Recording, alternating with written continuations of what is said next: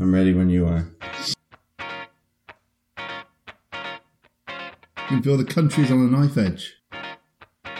It's only, what, 30 minutes late starting? Let's do this!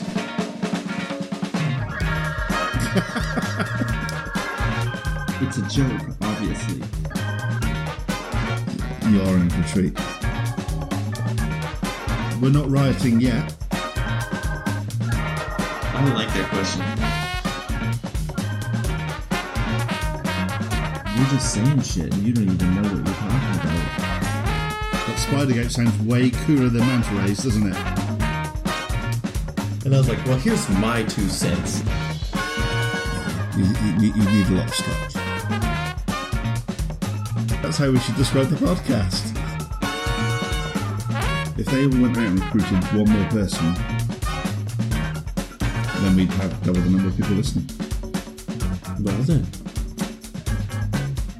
let's start the show. We're back. Hello, Flash. You're there. You're alive. You're looking a little bit thinner, but you're looking good. My goodness gracious, everybody keeps telling me that. Must be this vegetarian diet that I'm on. Well, that'll be the first mistake you made. Yeah, don't worry though. We'll uh, we'll feed you some meaty stories during uh, this episode and hopefully get that weight back on you. But yeah, no, it's good to be back. It's been a little while. I know that you've been uh, dallying around without me uh, behind my back, in between. Hey, uh, it's better to ask forgiveness than permission, is what I've always been told. So, yeah, I did a, I did a few episodes without you, but uh, like I said to the listeners, you know, we were never going to abandon this great combo. So we just it just took a matter. It was just a matter of time before we we got back to it. You know. It was. So, summer can be a bit of a busy time. We were both out frolicking in the uh, the heat waves that respectively hit our our nations. Uh, yeah, yeah. I, I, it wouldn't have been much fun a doing it in the heat, and then obviously you'd have had to look at me on this video link that we record this over with me, you know, at best semi-naked Yeah, uh, and sweating. sweaty, and yeah, all the rest that- of it. that's that's not the sort of thing that's good to conducive conversation. uh, so no, listeners, we are back. Uh, apologies for the uh, hiatus in between, but hopefully, Flash has wetted your whistle. Uh, in the meantime, between that, Well, and I Um, know, I know, Brad, that you've you've not listened to my endeavors without you. So I don't know, like I don't know if you plan to or if it's just gonna be too heartbreaking for you. Uh, but if you do, I, I'm curious to see what you think of it, and I'm curious to see what the listeners think of it as, as well. Obviously, um, but yeah. It's it's good to be back in this chair, and I think we'll keep a we're gonna try and keep a more regular pace, maybe. we are, yeah, yeah, and I think we've already scheduled that we might actually be in the same room in a couple of weeks, so we might uh, take that opportunity to actually record uh, Mhm. actually together. So uh, yeah, that'll be that'll be good fun as well. Yeah. Um, so, I mean, stay tuned. We'll see. Um, but yeah, with, I think there's. I think it's all on the up and up for us now. Well, the only way is up, I think, based on where we were before. But um, anyway, let's let's dive in. So, um, first story today is going to be uh, one that I dug around in. So, as I was saying to Flash, we have these big pre-production meetings before we start this. You know, they really are that grand, and you know, it involves whiteboards and pictures and topless women. but- yeah, let's not focus on, on that. So actually, the story that I started researching this week was going to be about some of the Nobel Prize prizes that had been announced this week, um, Right. the week that we're recording. So uh, the Peace Prize got announced today. The um, Physiology Medicine Award got uh, announced earlier in the week for immunotherapy and oncology. And as I started digging into those, I was like, well, actually, I don't. I know what the Nobel Prize is in terms of it's a, Mhm. an award in certain areas, but what actually is it? So actually, then I went down that little rabbit hole of actually what is the Nobel Prize and how did it come into being? Um, and that's actually the story that I'm going to give you today. So Yeah, because Um, you know the, the people could just look up who won. They don't need us to tell. Ex- exactly. who- yeah. So Yeah. if you want to know who won, just do Yeah. your job and look Yeah. it up. Well, sometimes on TV, if you want to know who won, look away now. Well, no, I'm, I'm not going to tell you. You are safe in the knowledge. I'm not going to tell you. Yeah, we don't Um, even know. I don't even know. No, well, there you go. Um, Nobel Prize is named after a guy called Alfred Nobel. Uh, he was a Swedish guy, uh, born in 1833 and he died in 1896. Uh, he was a chemist, he was an inventor, he was an engineer, he was an entrepreneur, he was a businessman, uh, he was a bit of an author, um, and also a, a, a big fan of the arts. So a bit of everything in there. Um, he held 355 patents. Uh, yeah, um, with probably the most well-known one being for dynamite.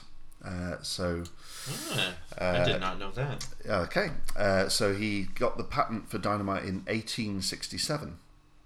Um, basically, his family had been involved in um, arms productions and things like that. So um, basically, from all his wealth was basically generated obviously on the back of these 355 patents, but predominantly from the production of dynamite and his family's arms companies. So actually, when he died, um, he had over 90 arms factories around the world. Um, but the what really hooked me, and that's why I got interested, is why he came up with the idea of the Nobel Prizes. Um, so his youngest brother was actually killed in an explosion um, in a, surprise, surprise. In a shed um, while trying to perfect um, nitroglycerine and then the formation of dynamite. Um, but a Paris newspaper actually got the report of his death wrong. So rather reporting on the death of the younger brother, actually they published the obituary of Alfred Nobel, who hadn't Ah. died. Um, and it was titled "The Merchant of Death is Dead."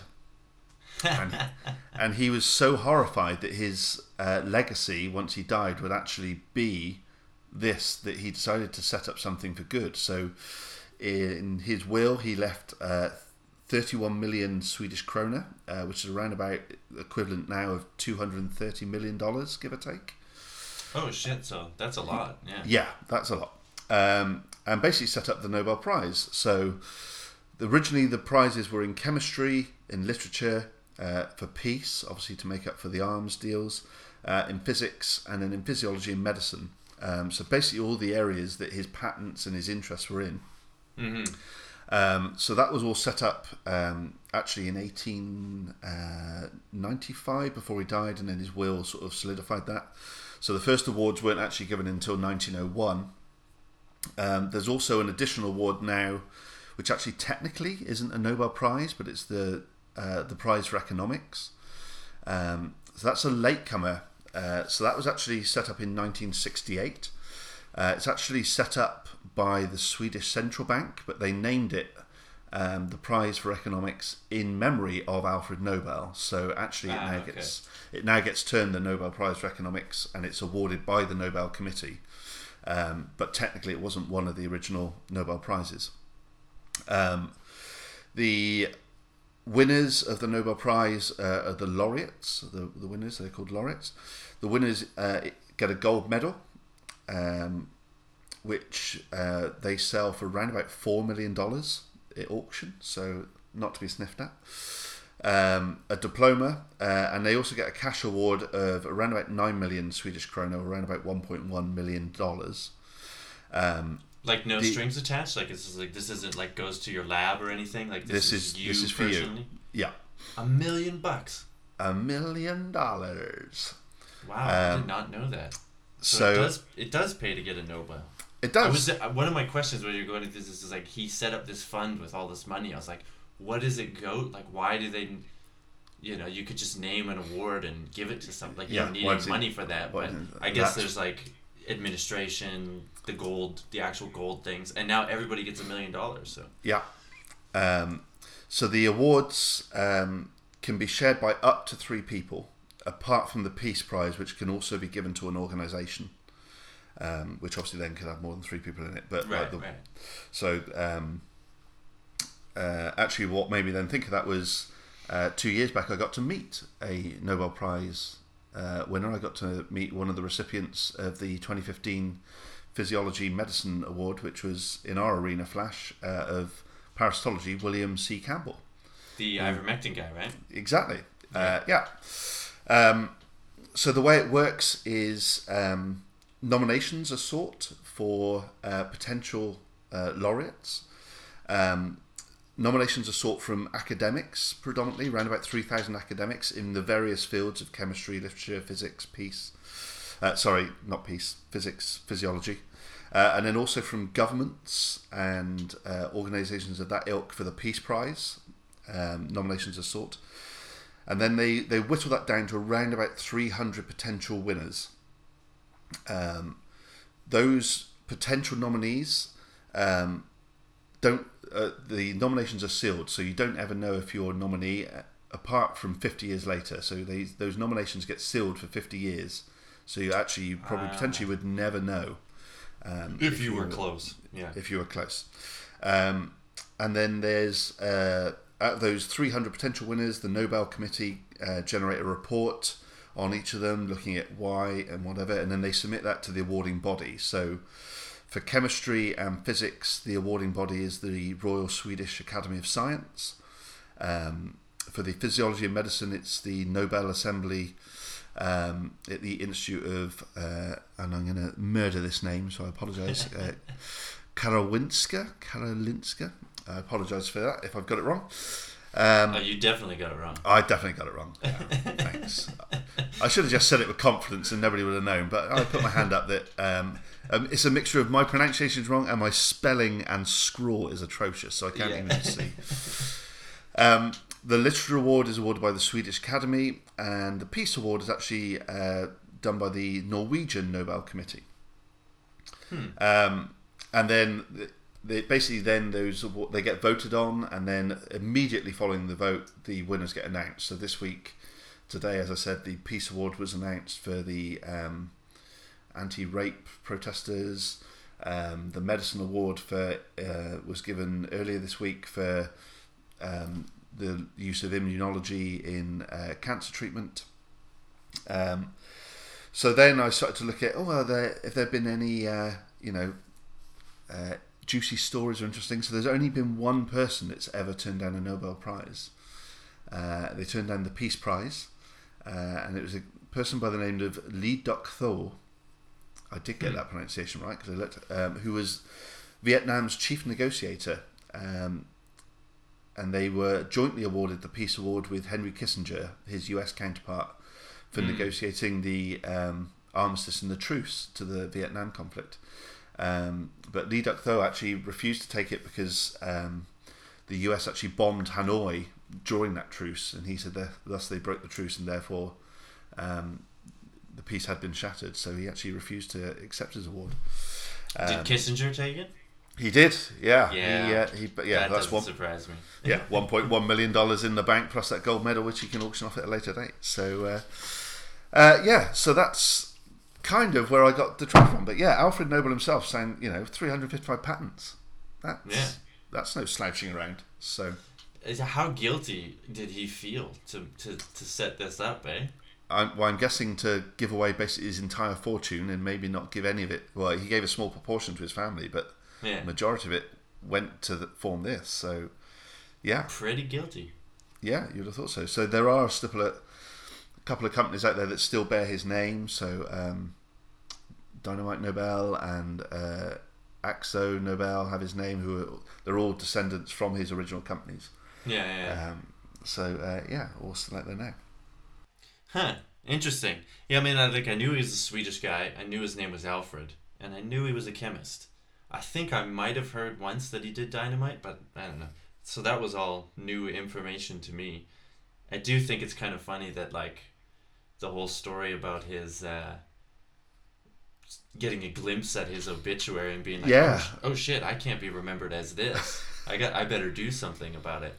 Um, I'm curious though as to, you know, is it just a bunch of Swedish people deciding this? Like, who's on these committees? Like, is there some kind of? Because I mean, we all now, you know, the world kind of holds these things in somewhat of a regard. You know, they're, they're pretty. They're obviously pretty um, prestigious awards to get. Like, is there some kind of? Is it? An, I wonder. I wonder who sits on these boards. Nothing against the Swedish people. I'm just saying it's like, you know, it's like anything. If you're if you're coming from a certain place, you're gonna have your biases, your you know what you think is Yeah. good and what you you know, like especially for the Peace Prize, you got a bunch of, you know, Swedish people. Been Sweden was neutral in like every major conflict in the last So, So- you know, and they're come on, man. So two, yeah, so two people of the committee of the Nobel Committee actually resigned over the fact that Kissinger got the award. Yeah, yeah, um, that makes sense. In, in protest, um, so that was the, the other part of the, the controversy there. Um, yeah, it, it does seem. It, yeah, the award is coming from the you know Royal, Royal Swiss Academy, uh, Swiss Royal Swedish Academy of Science and the Swedish Academy for Literature and things. So yeah, it's. I mean, I'm just, I'm really yeah. just trying to rag on Sweden a bit here. Well, you know, I, I, I, I would like to think that maybe the Swedish chef from the Muppets is hurdy hurdy hurdy Yeah. you know, throwing nominations around in the background and He's um, just throwing knives and whatever name he hits, that's Yeah. the one. Yeah. yeah, in, in my head, that is you know probably how it's working. So, but yeah, I, the- the piece that you break out about the you know basically the turning point or the creation point for this is seeing that premature obituary, and it did make me think, oh, I wonder what my obituary would would look like. Maybe I should get some friends to to write one for me, and then. Uh, You want me to write one up for you and see what? Uh, No, see what you I, I certainly wouldn't ask you to contribute to it. no. I don't know. I think I could do a decent job. Well, you know, you. I guess you know, professionally, you're the trained writer out of both of us, but um, Debatable. well, Some Yeah. people have chosen to pay me to write, so yeah, well I've yeah. I've I've crossed that threshold. so if, yeah, if people are that desperate, they're paying you to write, then you know, I'm definitely, definitely not going to ask them.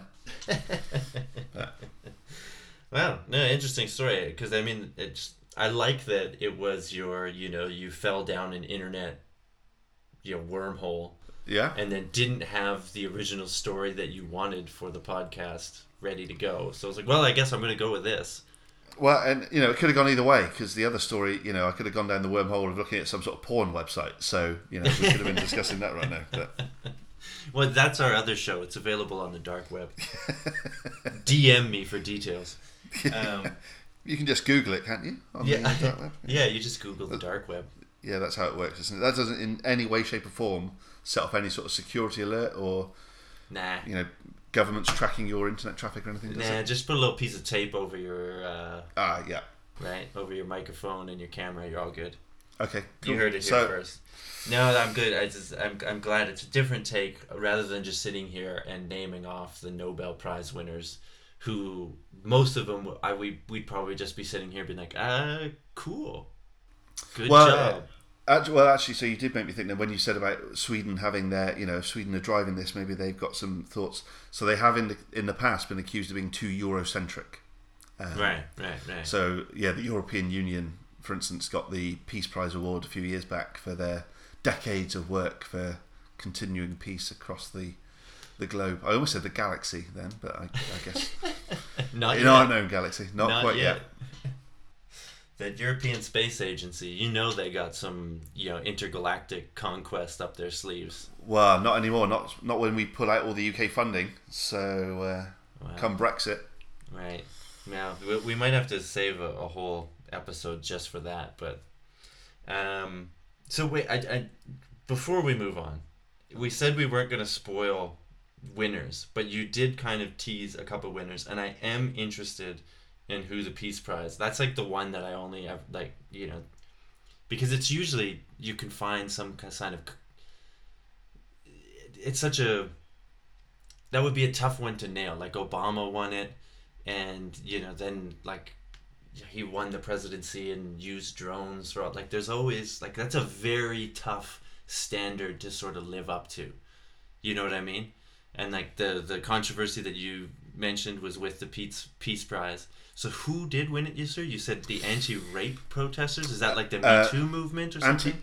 no, so anti-rape activists. So um, it went to two people, Nadia Murad and Denis uh, Mukwege. Um, Miss Murad is an Iraqi citizen who was tortured and raped by uh, Islamic State militants, uh, but later became the face of a campaign to free uh, Yazidi people. Um, and then Dr. Mukwege is a Congolese gynecologist who, along with his colleagues, has treated tens of thousands of victims. Um, they were announced uh, in Oslo today for their efforts to end the use of sexual violence as a weapon of war. Okay, so probably not a lot of controversy on those two. Well done. Um, yeah, yeah. I would I would guess probably not a lot of controversy there. Um, by all accounts, Doctor uh, Mugweji, and I'm murdering his name, I'm sure. Uh, before you or one of the listeners put out, he was actually operating at his hospital when he'd heard he won the prize. It says uh, in the article. Um, I was in the operating room, so when they started to make noise around it, I wasn't really thinking about what was going on. And then suddenly some people came in and told me the news. Well, good for him. Congratulations to both of them. Uh, Well yeah, done. indeed. So yeah, but as you said, yeah, Barack Obama's won it. As I said, the European Union have won it. Yeah. Um, uh, Nelson Mandela and former President de Klerk in South Africa have uh, been past recipients of it. So yeah, I think that's the Peace Prize. I think is a an interesting. It's probably the most popular one though, too, right? Like, Yeah, I think most people tend to think you know the Nobel Peace Prize tends to be synonymous with the Nobel Prize, really, doesn't it? Really. yeah. So yeah, so the, the Nobel Prize, there there it is in a nutshell. It, it's as I found when I was researching, it's a fairly contagious topic, and if you don't pick up on that word that I've just thrown in there, Flash, for the segue into your article, you're a fool. Well, speaking of contagious, Oh, have I got a story for you? couple stories, Wow. actually. how did you segue into that, Flash? Well done. it's good to see that we're we're not uh, rusty on our No, over, no, over obvious segues. No, and we're, we're not so rusty that I wanted to make it so obvious that that was the chance for you to start talking and me to shut up for a little bit. Well, let me pick up on that virus and tell you about one of our, uh, maybe our second favorite virus on the show. I don't know. We could go back and look at the tapes, but uh, we're going to talk about, first off, we're going to talk about the flu. It's October now, flu season. Flu or man flu, because one is very much more serious than the other. It's true, and I don't know if the numbers I have here have a distinction. Uh, so we're just going to talk about flu in general.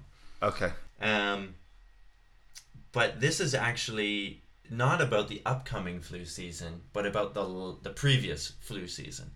And before we started rolling, we, we were trying to remember if we actually touched on last year's flu season in an episode. Um, because it was, if we did, we were probably talking about how all predictions, all signs were pointing to last year's flu season being one of the worst, or potentially one of the worst um, that we've seen in a while. And there was a number of reasons for that. Uh, influenza A strains, which are tend to be the most dangerous, uh, they were dominating the sort of mixture of flus that were looking to circulate around the world. And they were having some problems with the vaccines, matching the vaccines to the exact strains.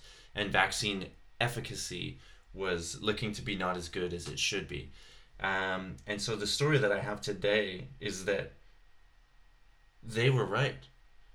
Estimates estimates of, of deaths in the US from the flu last year are at 80,000. So 80,000 people are estimated to have died from the flu last year in the US alone. Wow. Uh, yeah. And so this is, you know, recent years, uh, from the article I was reading, recent years they saw numbers from like 12,000 all the way up to 56,000, sort of being the worst in recent memory. Um, and this 80,000 number, it is bigger than anything that they've seen since 1976. And so there's a couple things to note about this. Well, first of all, that like the flu is is serious. It's it's quite a serious. It's one of the most serious diseases that we deal with every year. Um, and eighty thousand, like that's that's that's nothing to sneeze at. You know, I think a lot of people. oh, I see what you've done there. Yeah. Uh, I think a lot of people tend to, you know, we discount the flu a lot. You know, um, but eighty thousand is a lot. Well, I, I also think it's something that when you speak to most people, oh yeah, I've had the flu. I've had the flu. Yeah. Have you And really? and, and actually, I, I don't think everyone has had the uh, uh, hand on heart. I think I've had it once. yeah, yeah, Um, and I, you know, I think there's times before that I thought I'd had the flu because I felt so rough, and then I had the flu and it knocked me sideways. And I, I remember chatting to a friend who was a, um, at the time he was a med student, and he was a then a GP. Uh, and I talking to him about it, and we had we were having this conversation around. You know, I've only had the flu once, and he saw the way I diagnose flu in my practice is with the uh, ten pound note test. Hmm. And I was like, sorry? He said, oh, yeah. So he said, if you've got the flu and you're in bed with the flu and you get up and you look out the window and you see a £10 note in your garden, you really have got the flu if you go, I can't can't be bothered. I haven't got the, the energy to do it. Yeah. Whereas if you don't have the flu, you will get your ass downstairs and you'll get out to the garden. You'll go and get that ten pound note from the garden. Right, right, right. He said, and that he said it's not particularly scientific, but it's actually a very good test Yeah, yeah, that, yeah. that you can use. And so, oh, okay, so before you and I've interrupted, so I apologise. But before you got so eighty thousand deaths in a developed country like the US, that's Mm-hmm. incredible. Yeah, yeah, yeah. Is that? Do we know what the the demographic of that population is? It people because I know obviously there are groups that are more at risk, like the elderly or people with pre-existing conditions. So do we know what the makeup of that eighty thousand is? Even that eighty thousand is a big number. Do we have a breakdown of? I don't have that breakdown, and I don't think that anyone really does. And that was going to be, you've kind of preempted my next point, is that it's actually really hard. Like, these are estimates, right? And Right. they always say this is an estimated number because it's actually quite hard to get an exact number of flu deaths for a lot of the reasons that you, well, for the big reason that you just pointed out there, is that everyone kind of just jumps to, well, I've got the flu, but how many of us actually ever get tested and diagnosed with the flu? So it's the same in in hospitals. Um, it's you know how many people get tested, and I mean the the recommendations every year that come out for doctors are always you know don't prescribe um, antibiotics to all these people that think they have the flu, and only give uh, certain medications when you actually know, and what's the protocol on testing and all this stuff. So it's a bit of a tricky thing to um, to get estimates for, to get numbers for. Uh, so that's one thing. And then yes, you're also correct in that certain demographics uh, get get hit harder. Usually old, people and very young people, and then of course the immunocompromised or people with pre-existing conditions. So when we're looking at this 80,000 number in comparison to the other years that I mentioned, you know, like 56,000 or it's the worst since 1976, it's actually not really a super fair comparison because the demographics of the US have changed or of Right. you know any country that you're looking at will have changed. There's a lot more older people in the US these days than there was in say 1976. Right, because we're living longer and yeah, Exactly. Yeah, Yeah. Okay. You know, most Western, uh, you know, North American, and Western European countries are getting older. I mean, I guess the same is true for Japan and, and some other places, Australia. Um, yeah, so that's something to take into note is that there's actually a, a larger susceptible population uh, for the flu as well. Right. Okay. So yeah, that that point. could that could bump up the numbers as well. But I think it is important to note though exactly what you said is like how many people actually have it versus have a cold versus have something Right. else. Um, so yeah, it's a bit tricky to get the numbers, and and the officials from the CDC were saying that yeah, this is just an estimate, and it, the number could change uh, in the next weeks and months as they get more data, but it's not likely to go down. If anything, it's probably going to go up. So, So is there any is there any speculation as to why that num why obviously you know that we've said the demographic is changing. You know there are people that potentially are more susceptible because they're living longer. Is that driving that number, or is that is there any thought that the flu virus, the influenza virus itself, is becoming more virulent or mutating, or I think it was just a, it was exactly what they were predicting. It was the combination of Right. strains uh, and their inability to match up the vaccine to those strains. It was just a bad flu year, you know, like it's just one of those things that happens. Um, I don't know. I mean, when I remember writing a piece uh, last year about this, about flu uh, and the potential for it being bad, and it's just one of those things. Like I don't like. I think if I remember correctly, they were saying that there has maybe been a trend of influenza A sort of popping up more regularly and being more prevalent in the mixture of flus. You have influenza A, B, C, and A being the worst, and then each one of those has their own subtype of strains. So it it broadens out the categorization broadens out from there, but I don't know if, if we could say at this point that we need to be super worried that you know flus are getting worse and worse every year. Because to kind of wrap this one up, they actually said that this year is they being, you know, doctors, CDC, people that are working. Is try, I had a thought of being just throwing out the they. They, they, they. you know they. The lizard Yeah. people.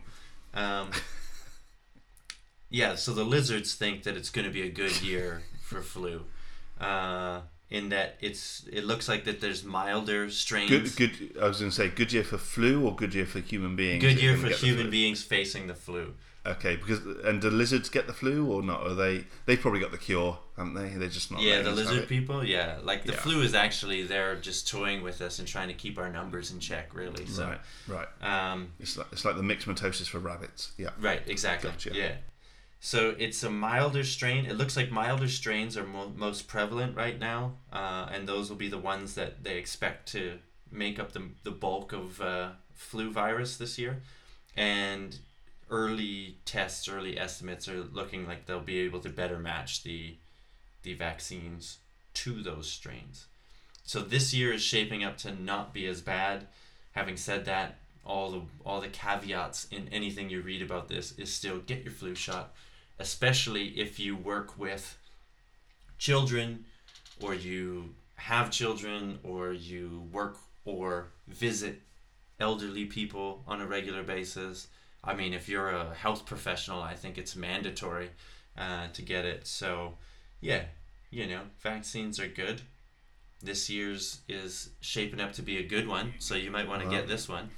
There are some parts of the world that would call that controversial, saying vaccines are good. Flash, but I'm, I am, I am with you. I think they, they are good.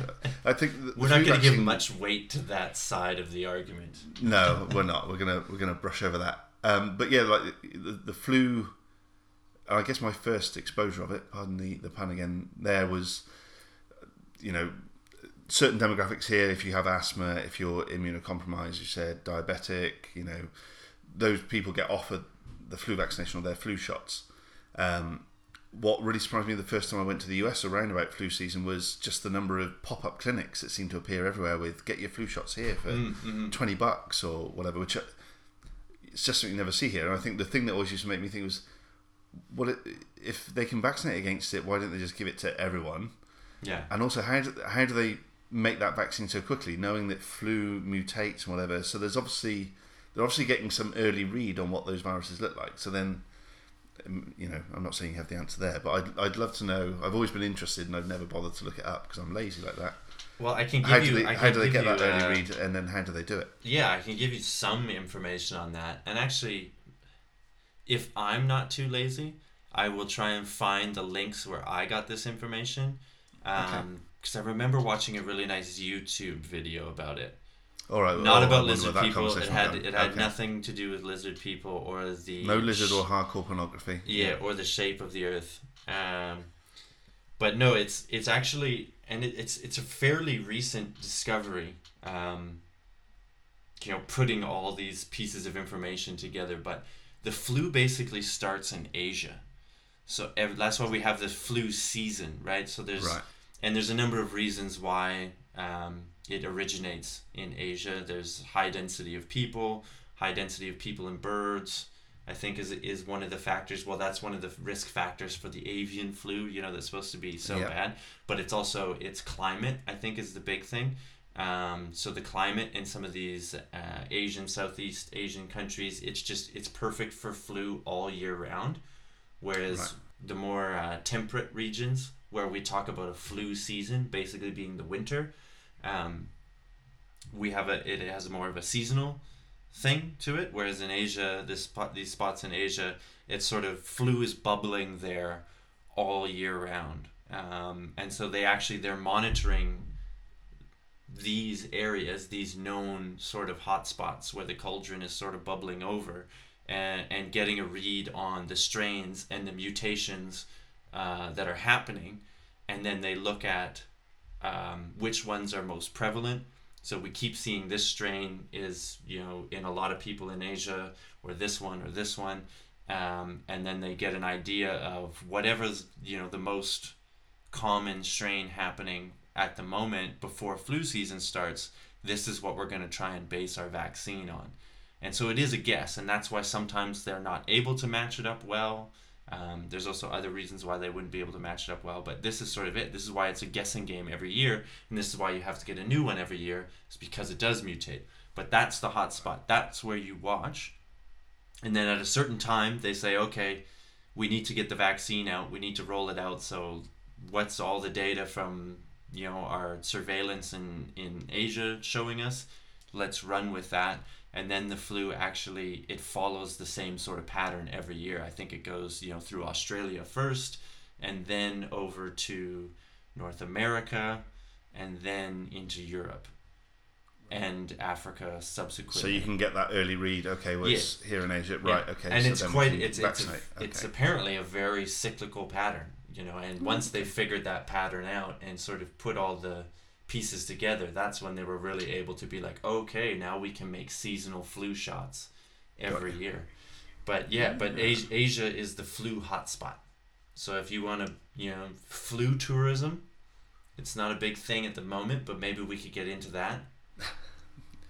Yeah, I, I'm not sure I'm going to, you know, bank my family's livelihood on uh, creating that little limited company flash. But you know, if all else fails, maybe. Eh, it was just a thought. Just it just jumped to me. Um, Uh, Why don't you leave the, the ideas to me, and you know, you just do the legwork, Flash. I think that's how this relationship should work. well, you know, I'll try and jump from my flu tourism joke, which may be a bit insensitive, Well, It's It's possibly- been said, it's been said before. and that's where I'll go next because Okay. we're gonna jump next to our number one favorite virus of the show. You you guessed it, Ebola. We have an Ebola update. There's some Ebola Should I should I do the uh, musical jingle interlude here, or is that? Sure, yeah, because I still haven't. There it is. There it is, folks. That I didn't know if that's one of the things that makes us insensitive. That noise uh, can only be mean one thing, and that is that it's an Ebola update. And I will preface: we've danced around it now, just right there. We did get one comment from someone who listened to the show that perhaps our our handling of Ebola is a bit insensitive. Having And you need to be careful of how you handle Ebola because it can kill you. that's right, and it's all about handling. That's you know that's what it's all about. So, taking this criticism into mind, let's just have the caveat. You know, maybe after the Ebola noise, we can say, obviously, it's a bad thing. We wish nobody any harm. You know, the the sort of disclaimer, the sort of legal disclaimer. Uh, Um, Maybe in post production, Flash, you could put like some somber music in the background as we go through this bit, just to, you know, bring it to a, a level of competency and sensitivity. we want to have a level of decorum, right? And yeah, uh, decorum. That's the word I was looking for. Yeah. that's, that's why we work so well together. You could see me stumbling over words. You knew what I wanted Well, to say. Well, and I think let's be honest though, this show has very little decorum, Well, yeah. and it's Yeah. for me one of the charms. For me, it's the founding pillar on which we are built, in that we have no decorum. So, in fact, we are a show built on no pillar whatsoever, Yeah, zero pillars. which is, yeah, which is dangerous, but fun. much like Ebola. So, Yeah. Glossing over our very, our very insensitive handling of trying to be more sensitive about the Ebola update, um, this Ebola update does it does have a, a different twist on it, and I will say, uh, in all seriousness, it is a bit serious, um, and kind of highlights a few different things that we've maybe touched on in the past with Ebola, um, but this current outbreak that's happening in Congo um, has a couple unique aspects to it. So just to give the numbers right now, uh, I think this this outbreak was declared August first. Um, it's happening in a region that's close to the border with Uganda, uh, and the from the Congo the Congolese Health Ministry they say they have 130 confirmed cases and 74 deaths. But what's different about this outbreak because I'm not sure if people we missed an outbreak over the summer while we were away. There was an outbreak that started in April and ended in July that was in another part of the Congo. And we'll get to that in a second. What's happening here with the current outbreak and the current situation, all reports are saying is that they're at sort of this tipping point right now. Health officials are worried because they've kind of battled it to a stalemate um, at the moment. But what's different with this outbreak is that with the in the border with Uganda, there's a lot of armed rebel groups operating, um, and this is making it very difficult to get into some of those, or impossible to get into some of those regions. So they don't really know uh, what's going on in that in those areas that are controlled by these, you know, rebel forces. Um, so it's it's possible that it's it's festering there and could spread into the border. So there is a real risk and a real worry uh, that it's going to spread to neighboring countries. And then, and this is maybe not um, so unique to this, but it's been a it's been a theme and a and a highlight of this outbreak is that there's been attacks on um, caregivers, on the workers. So And I know we talked about this before. Yeah. Okay. yeah, and it's you know it's there's a lot of distrust and you know fear and everything that Right. comes with this with this virus and this situation and that's that's what's happened that's what's been in the news you know as of yesterday um, first week of october uh, is that two health workers were critically injured uh, when they were attacked trying to perform the safe burials.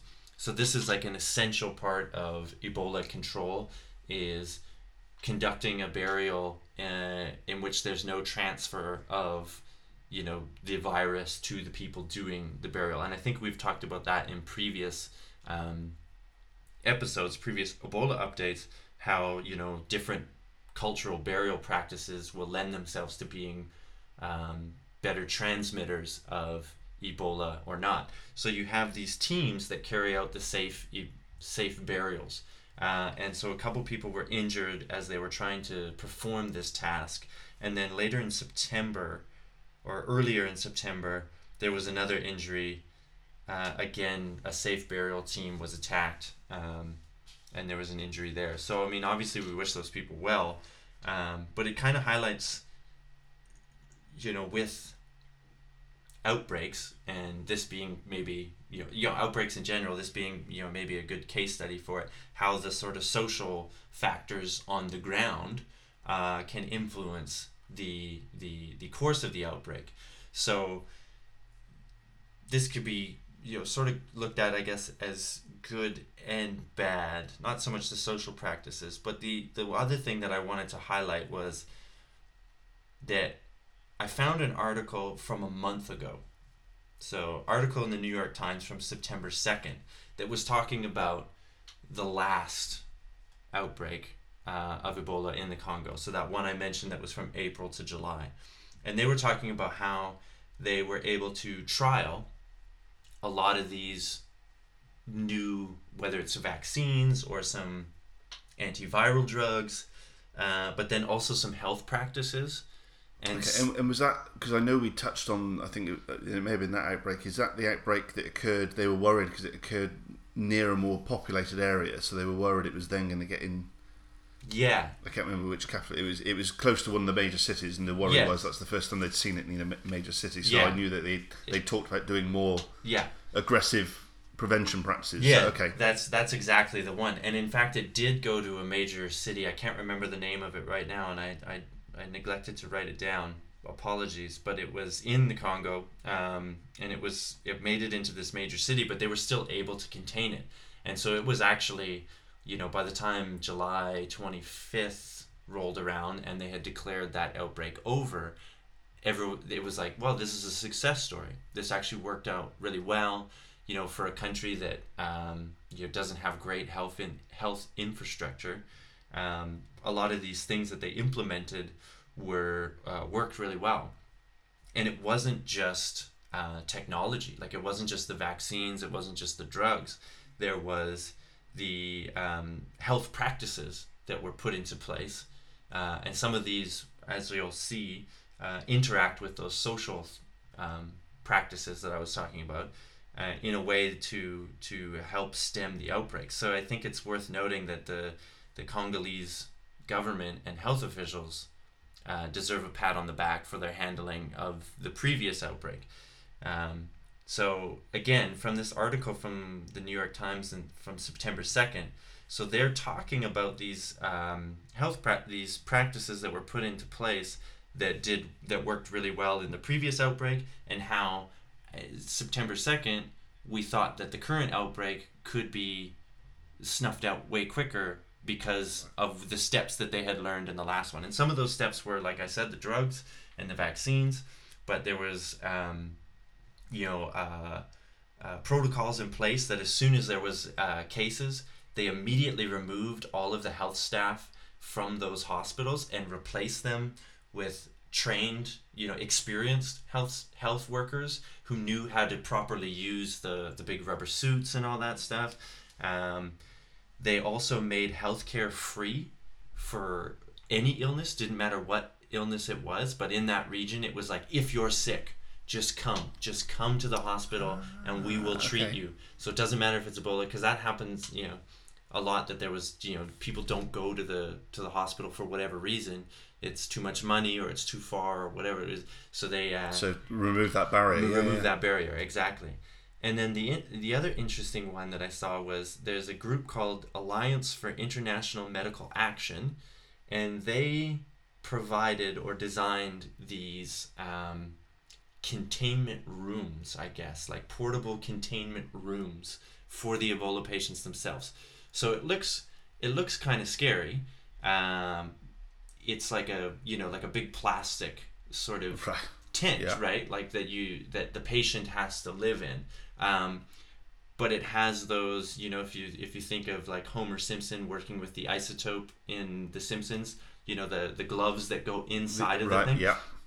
So the healthcare workers can actually be they don't have to physically interact with the patient in order to do very common things like feeding, um, providing, you know, adjusting the IV drips, this kind of Right. stuff. So like these sort of basic functions that nurses and caregivers have to do for Ebola patients, they're actually able to do that without having to don the the crazy suits, which Right. Yeah. Is twofold. So this is where the social thing comes in is that it's less terrifying for the patient, especially children, is that Right. they can even though they're being interacted with, you know, through this potentially scary glove. yeah, It's not glove. somebody looking like Darth Vader. Yeah. Exactly. It's not this alien looking person coming in. They can actually see the person on the other side and they can better talk to them.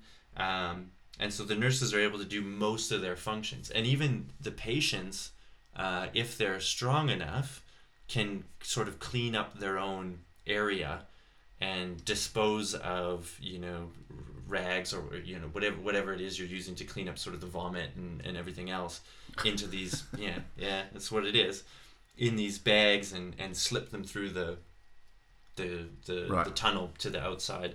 Um, so it actually they found that these worked quite well. And then again on the social side, this allowed the families to be closer to the um, to the patients, whereas before when they had to if you wanted to even be within you know whatever like 10 feet of the patient you had to be in this full gear. So what they would have is just like you know barriers of fences waist high fences that were set you know 15 20 feet whatever it is away from the patient. So if you wanted to talk to them it was either you know via a phone system or they were kind of like you know just had to like shout you know Yeah.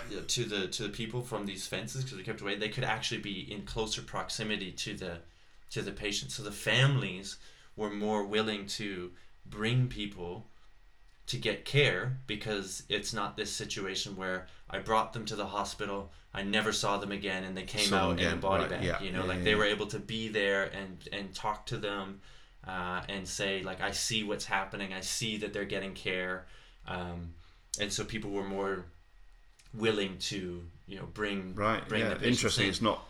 You know, obviously, you know, the vaccines and the drugs are help a hopefully coming lot. to Yeah. the condition, but actually, you know, it's as we've talked about before. It's the fact that people don't go to hospital, or you know, they see Ebola as a big conspiracy from the West or whatever. Mm-hmm.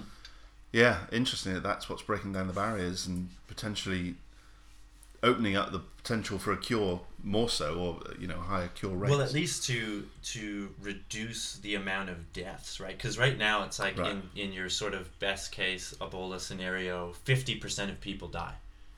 You know, Right. And so the this New York Times piece also kind of equated these things to cholera and how cholera used to be really really bad. And you know most people most people that got it would die.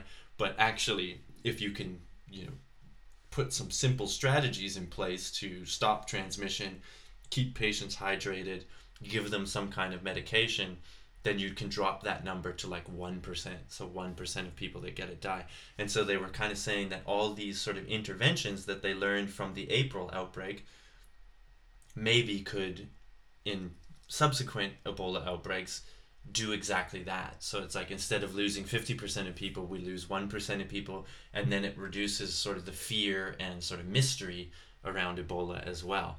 So that was like you know a piece from september 2nd that was rather hopeful about the current outbreak. And now we jump ahead one month and we see that the headlines are now reading we're at a critical point with this outbreak where we don't know where it's going to go because of civil unrest and you know some of these other social factors that that we talked about.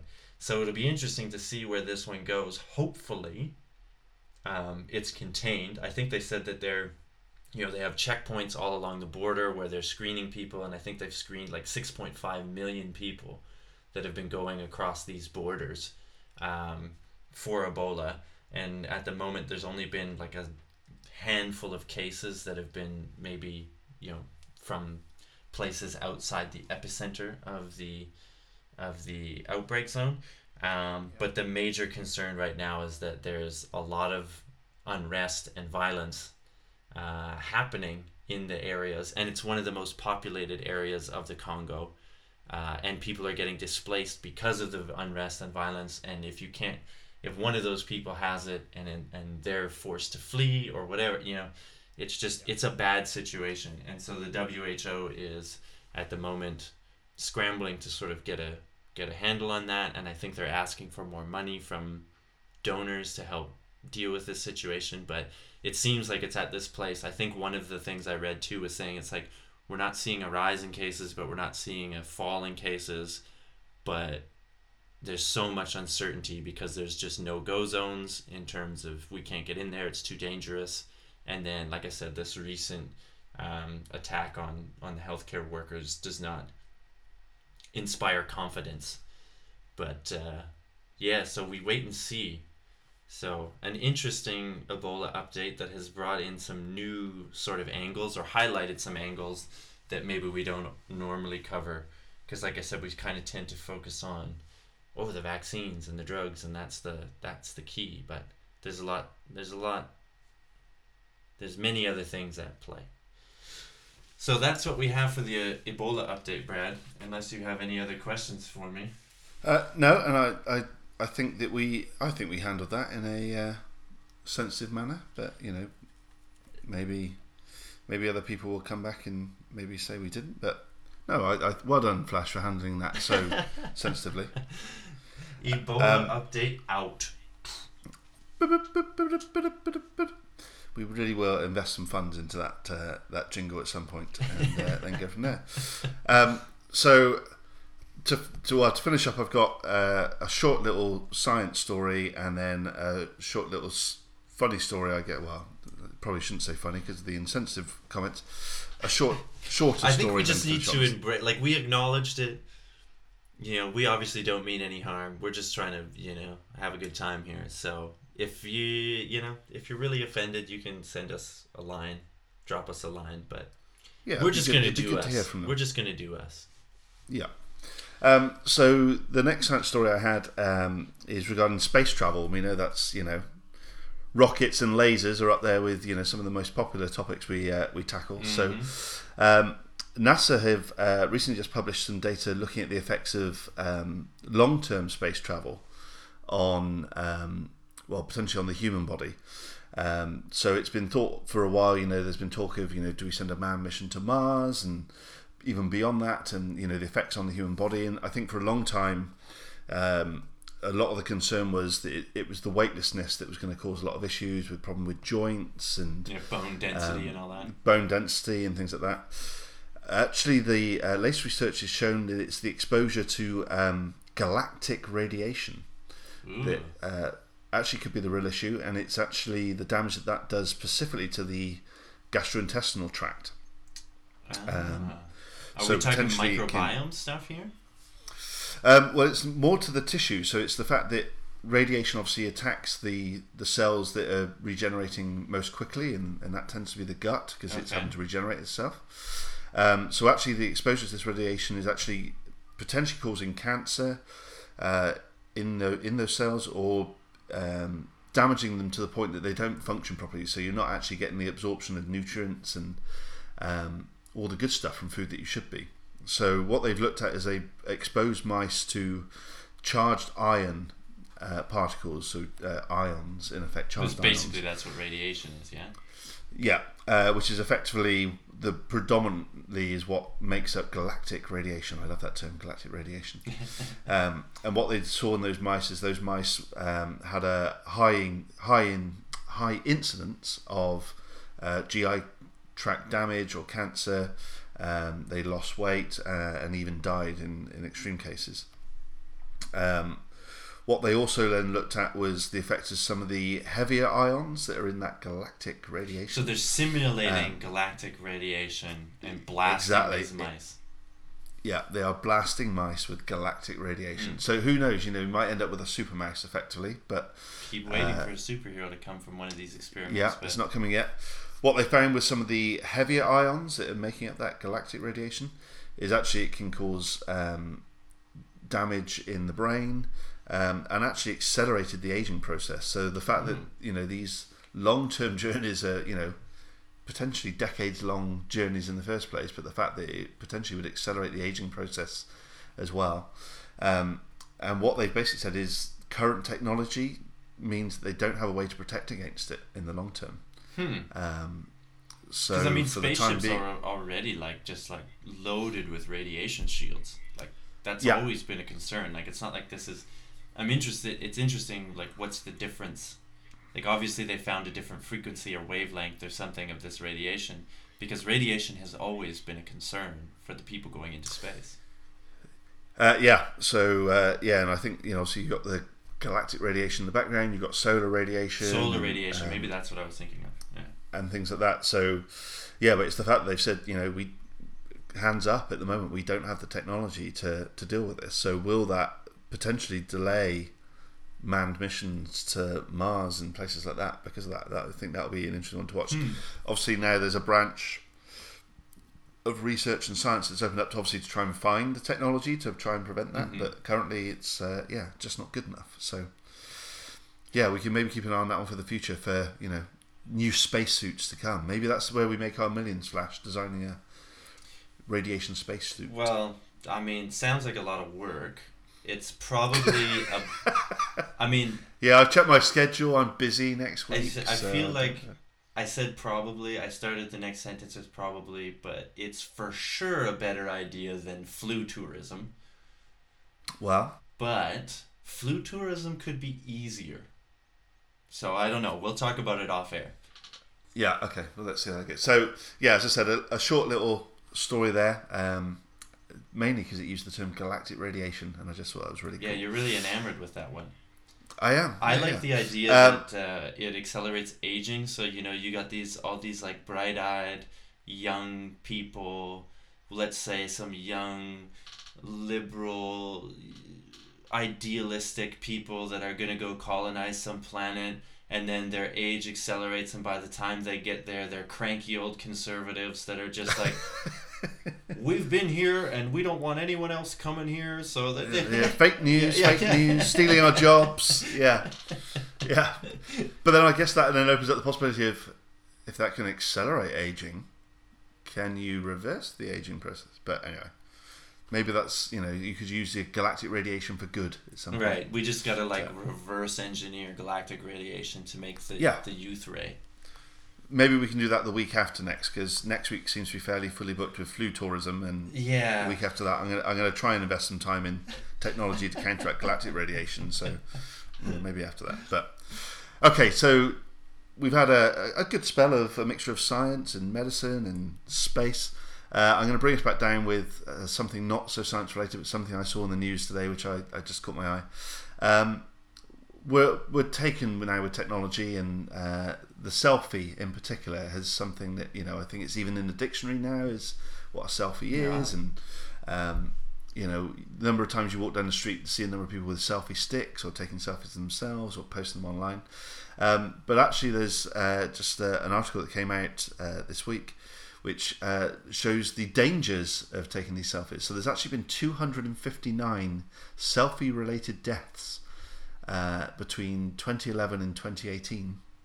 2011. it's, it's so, so it's like 2011, the year that the selfie sort of really took off, or Yeah, I, I, so makes sense. They actually said makes sense. it- Seven well, years ago, that makes sense. Yeah, well, yeah, I guess maybe when did technology really take off? But there are only actually three reports of selfie-related deaths in 2011. Okay, so it was Um, still and then new. that, that number. and you know what? uh, God bless those pioneers. Taking crazy selfies, leaning off the edge of a cliff or some shit. You know, if it wasn't for them, we wouldn't have all the great Instagram material that we have now. People pushing indeed. the boundaries, Brad. It's about pushing Well, the boundaries. they actually say um, that uh, that number is potentially underestimated because um, they just don't- you know some people are found dead and they don't know if they're taking a selfie or not, or reports of um, pe- people that have seen people die have been by their family. They haven't reported that because it's embarrassing to have Yeah. you know died in maybe such an idiotic It's not way. embarrassing. Those people are trailblazers, my friend. Trailblazers. Well, Uh, so you touched on it slightly there. So I, I wanted to make this into a little bit of a quiz form. Alright. Uh, we'll see if it works. If it doesn't, then I'll I'll give Then you the we'll edit it and out. put you and the listener. Yeah, we'll put the listener and you out your misery. Um, do you want to try and guess at the top two causes of death from the selfie related? Hmm. Deaths? Top two, I would say a fall. Definitely a fall. Uh, Wait, let me give you my second guess. Uh, Okay. so I'm gonna say fall number one, or number one or two. These will be interchangeable. Fall Okay. and uh, traffic related. So either being struck. I'm I'm thinking getting hit by a car, or possibly there's some you know, uh, really um, creative Instagram content producers that are taking selfies while driving. Okay. Well, Flash, uh, you have hit the nail on the head. Boom. Uh, That's right. Well done. Uh, so, yeah, the biggest cause is actually drowning. Okay, so I didn't get that Well, but you kind of did get that because you fall in into the water. You fall into the Right, water. okay, Yeah. So, okay. so actually, drowning was given as the biggest cause. Um, incidents involving incidents involving transport was the next. So Yeah, yeah, people driving while taking selfies or getting hit by a train while trying Yeah. to selfie. Uh, and then third place was falling itself. But yeah, falling into water and drowning was the, Uh, the okay. potentially Yeah. So see. I was what I I I will clarify that what I did mean was number three was actually falling off a, a from a height. Right. Yeah, yeah. So you did all that. Um, next question in the quiz. Do you want to? Uh, there are four countries that have the biggest number of selfie desks. Do you want to? D- desks? Deaths? Uh, do you want to? I need to get some new teeth or stop drinking while we're doing this. uh, do you want to? Do you want to guess what uh, those four countries might Okay. Yeah, I will take a guess. So the top four countries in which selfie selfie deaths occur. be? Occur.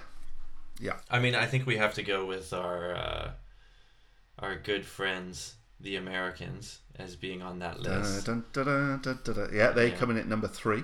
Number three, I would have thought they'd be number one. Jeez. Okay. Um.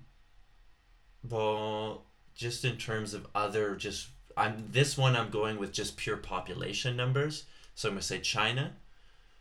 No. Okay, not on there. Yeah, they're responsible people. Again, uh, just on numbers, I'll say India. Uh, number one. Ding, ding, Boom. ding, ding. There we go. Okay, I like that. Um. I'll give it. I'll give you a clue for number two. I don't know if you've seen. There's a, a Twitter account, or there's several Twitter accounts um, where it basically just shows clips of videos. Uh, I think the I think the one I follow is called Only In, but it's basically people of that country just doing crazy stuff that anywhere else in the world would kill us or maim us. Well, and obviously it is killing people. It's number two cause of death, but don't know if that helps you or not. No, I don't. I don't know the account. See, now I'm going um, to. Quite a- I'm gonna. I'm, Stereotypically, it's seen as a hardy type of people. oh, the Russians. Ding ding, Yeah, number two. only Yeah. in Russia. Yeah, okay, that makes a lot of sense. Yeah, you know Yeah. what? They I I follow a few Instagram accounts that are of the same ilk. Only in Russia, yeah. that kind of theme. Yeah. Yeah. they get after it. Yeah, They Yeah, get yeah, after yeah, it, and you know, pretty ballsy.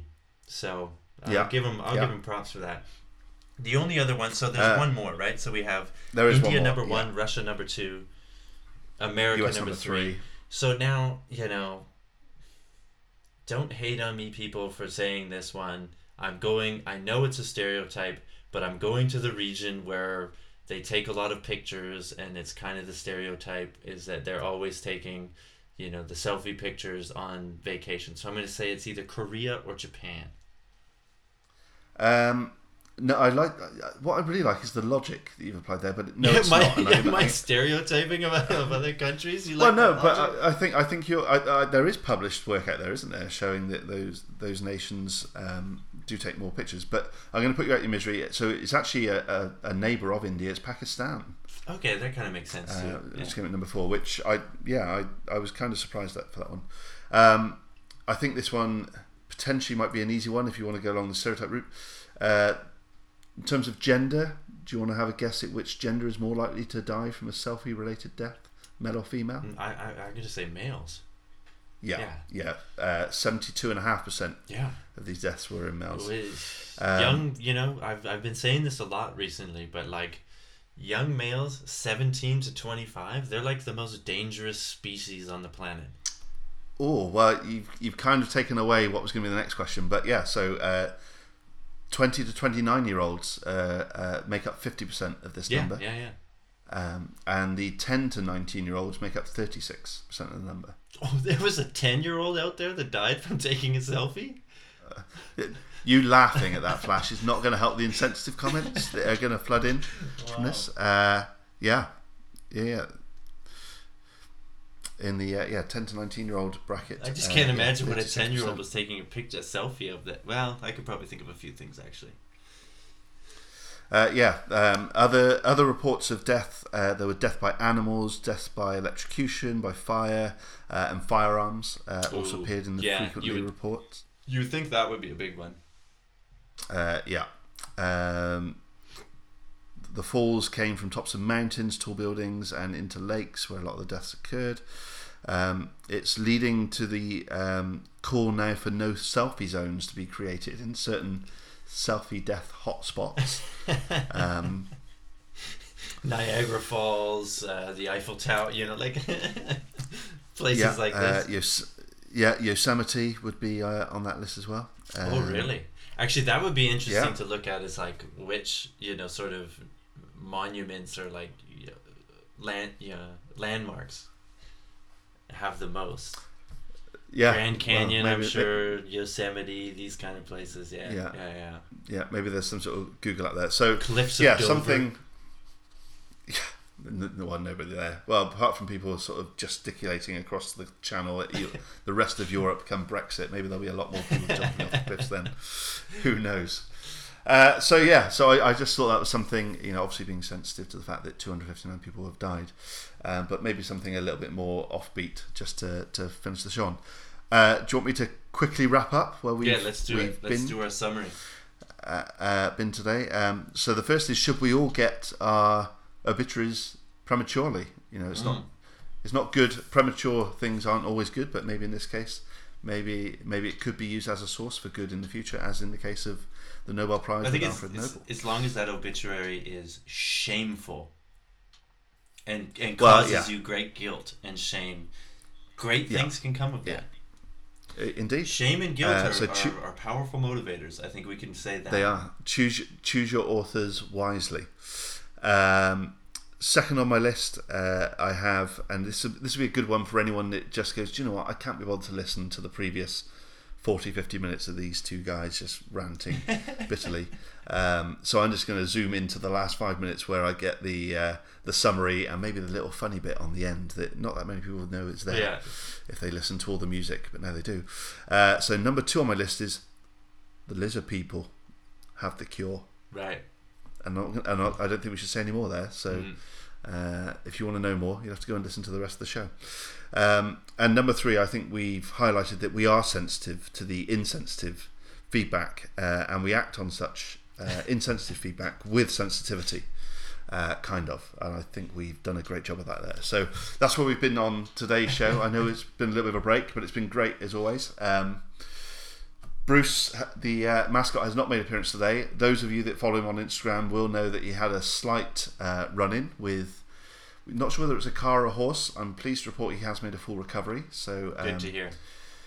he's back. He's back on social media at Tabby Bruce if you want to follow uh, Podcast. the, uh, Pod Show mascot. Um, if you want to get in touch with the the show, then you can do so via our Twitter feed, which is at Two Brad for You. Or if you want to get in touch with either of uh, us, then you can get me at uh, at Bradley W Hayes on Twitter. Flash, if they want to get you. At B Van Perdon. On any, well, any Twitter or Instagram. People can hit me up. I'm not that active. going to say any social media. Are you, you, you, you still monitoring your MySpace account? Yeah. Or is that? No, but I got a 4chan thing set up. Oh, okay, well that's good. You're covering all the bases there.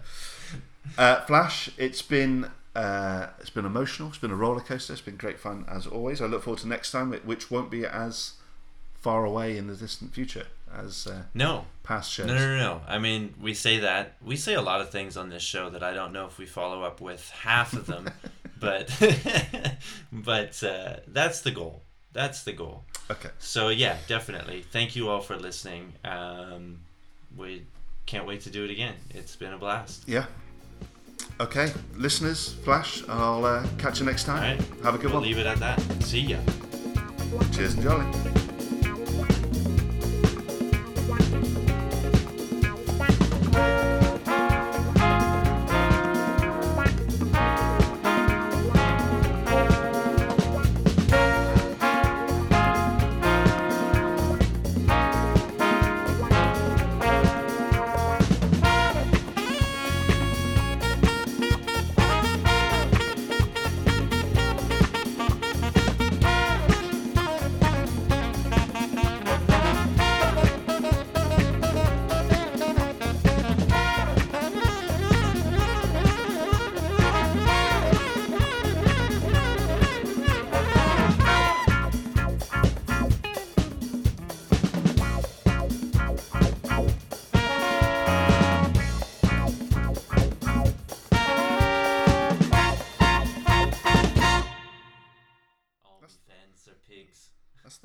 Listeners you're talking about. Yeah, well, they'll never hear this part. Well, unless you put it on the tape. okay, right. I've paid money to international people. I've laundered money. God knows what's going on in my bank account right now. Right, okay. You gonna get the ball rolling? No, I was gonna say I think you should Okay. because there's now two things in a row on our feed that are just me. Oh, that's true. Yeah, people are going to be bored of your voice. Yeah, Exactly. So good plan. Okay. Ready? ready when you are. Okay, I'm imagining the opening scenes, the music, and the zone. Whoa, whoa.